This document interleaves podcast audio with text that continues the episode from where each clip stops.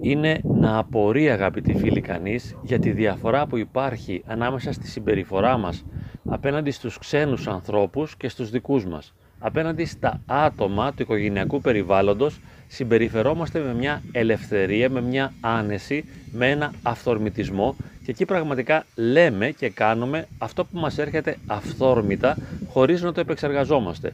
Θεωρούμε ότι έχουμε το δικαίωμα να εκφραστούμε ελεύθερα και να βγάλουμε τις συμπεριφορές έτσι όπως βγαίνουν χωρίς να τις ελέγχουμε.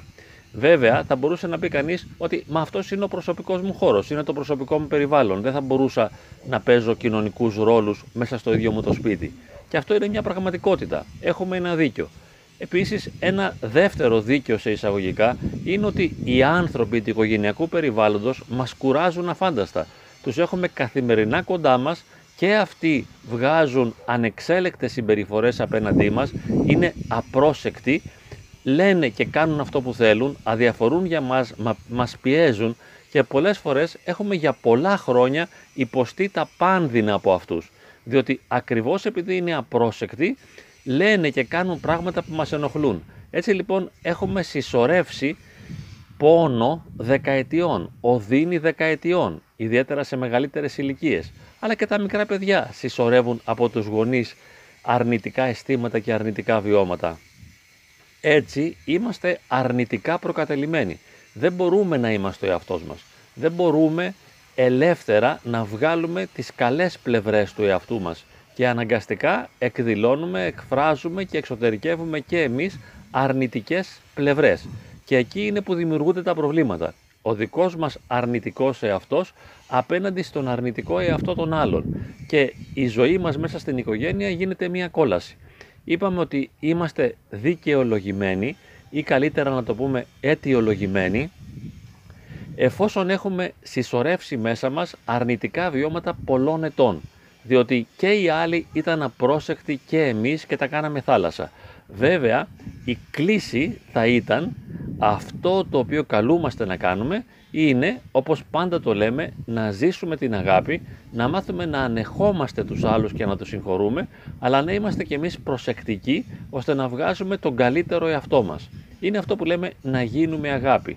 Αν όμως είναι δυνατόν, διότι έχει συσσωρευτεί μέσα μας πόνος και αυτός ο πόνος γίνεται ένα φίλτρο μέσα από το οποίο αντιλαμβανόμαστε τις συμπεριφορές των άλλων υπάρχει πραγματικά ένα τέτοιο διαθλαστικό φίλτρο σαν να με κάποια γυαλάκια του πόνου και αυτά τα γυαλάκια του πόνου να είναι σκοτεινά και βλέπουμε τις συμπεριφορές του άλλου με σκοτεινό τρόπο.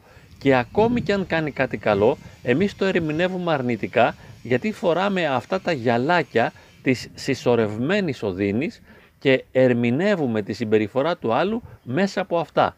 Δεν μπορούμε να τον δούμε απροκατάληπτα, σαν έναν άνθρωπο ουδέτερο δεν τον αντιμετωπίζουμε με ουδέτερο τρόπο. Γι' αυτό και δεν μπορούμε να τον γνωρίσουμε πραγματικά για αυτό που είναι.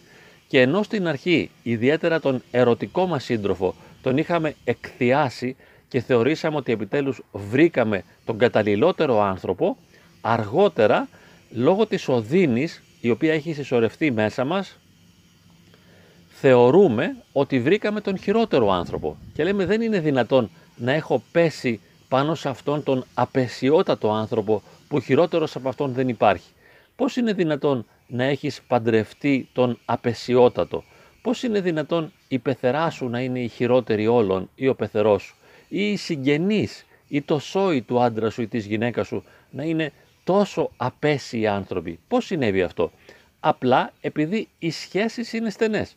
Σε αυτές τις στενές σχέσεις, όπως είπαμε, βγαίνουν οι αρνητικές συμπεριφορές. Εκεί είναι που πειράζει ο ένας άνθρωπος τον άλλον. Όχι επειδή θέλει να τον πειράξει, αλλά επειδή συμπεριφέρεται αυθόρμητα και επειδή λέει αυτό που του έρχεται στο μυαλό και επειδή τον νοιάζει ο άλλος, επειδή νοιάζεται για όσα γίνονται και για όσα διαδραματίζονται, προσδιορίζονται οι συμπεριφορές του από τα αρνητικά αισθήματα που βιώνει και βγάζει εν τέλει ανεπιθύμητες και ανεπιθύμητες συμπεριφορές οι οποίες είναι απαράδεκτες και ενοχλητικές για μας.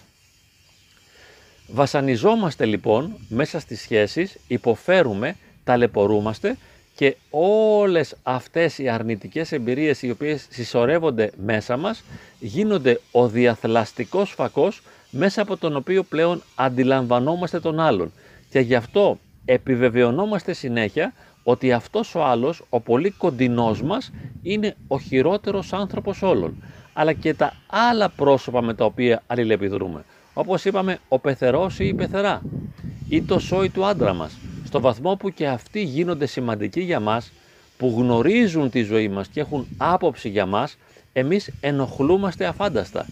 Νιώθουμε άσχημα, υποφέρουμε από αυτούς και αυτή η οδύνη, την οποία συνεχώς νιώθουμε στις επικοινωνίες μαζί τους, θολώνει ακόμα περισσότερο το φακό, αμαυρώνει ακόμα περισσότερο το φακό και αυτό που βλέπουμε εν τέλει είναι σκοτάδι. Το σκοτάδι δεν είναι πραγματικά η παρουσία του άλλου. Ο άλλος δεν είναι μια πραγματική κόλαση, αλλά γίνεται η κόλασή μου.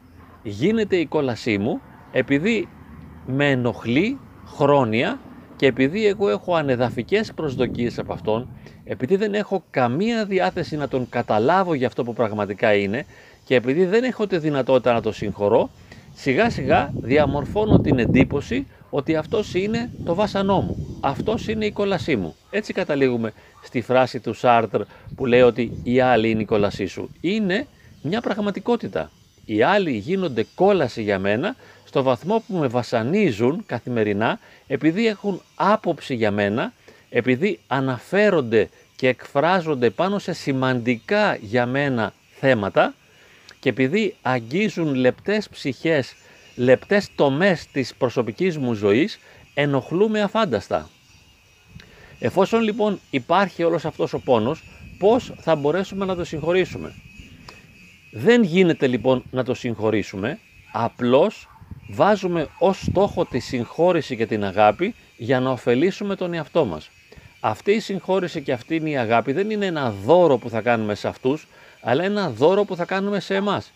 Θα μάθουμε και θα ασκηθούμε στην αγάπη και μέσα από την θωράκιση του εαυτού βέβαια, ώστε να μην τραυματιζόμαστε από τα βέλη τους, θα μάθουμε να θωρακιζόμαστε και θα μάθουμε να αγαπούμε, γιατί μόνο έτσι θα βρούμε προσωπική ανάπαυση. Δεν είναι κάτι που το κάνουμε για εκείνους. Δεν μπορούμε να νιώσουμε ότι οι άλλοι αξίζουν την αγάπη μας. Πώς να αξίζει την αγάπη μου αυτός ο οποίος με κολλάζει; Αλλά το χρωστώ στον εαυτό μου. Έτσι λοιπόν έντεχνα και μεθοδικά μαθαίνω να συγχωρώ και να αγαπώ, ώστε σιγά σιγά να καλλιεργείται γύρω μου ένα κλίμα αγάπης, διότι εγώ το έχω ανάγκη, διότι για μένα είναι σημαντικό, επειδή εγώ δεν μπορώ να υπάρξω αληθινά μακριά από την αγάπη. Έτσι, όπως είπαμε, παλεύω για να οικοδομηθεί η αγάπη στις σχέσεις, ώστε να βρω εγώ προσωπική ανάπαυση.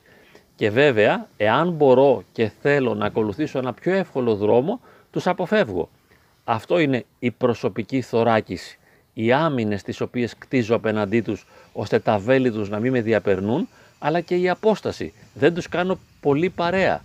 Βάζω ευγενικά όρια, ώστε να μην μπορούν να με ποδοπατήσουν. Βέβαια είπαμε ότι οι άλλοι δεν θέλουν να μου κάνουν κακό, δεν θέλουν να με βλάψουν, απλώς παρεμβαίνουν επειδή νοιάζονται και παρεμβαίνουν ανεξέλεγκτα και αυθόρμητα επειδή μας θεωρούν δικά τους πρόσωπα και δεν θέλουν να χρησιμοποιήσουν έντεχνες μεθόδους επικοινωνίας ή δεν μπορούν. Δεν μπορούν να μεθοδεύσουν την επικοινωνία μαζί μας, γι' αυτό και συμπεριφέρονται όπως θέλουν. Αλλά είπαμε, η αγάπη είναι μονόδρομος. Είναι το μόνο βαθύ, πραγματικό, εσχατολογικό όφελος για μας, διότι μόνο αυτό μπορεί να μας δώσει ανάπαυση ψυχής βαθιά. Δεν μπορούμε να ησυχάσουμε μέσα σε πολεμικές καταστάσεις. Αν συνεχίζουμε να απαντούμε με πόλεμο στο δικό τους πόλεμο, με αρνητικά λόγια στα δικά τους αρνητικά λόγια, με κριτικές στις κριτικές, με δικαιολογίες στις δικές τους παρατηρήσεις, δεν θα αποκομίσουμε τίποτα θετικό. Είναι η αγάπη μονόδρομος και αρχίζουμε να εξασκούμαστε από τώρα ώστε να μάθουμε να τη ζούμε σε κάθε πτυχή της ζωής μας.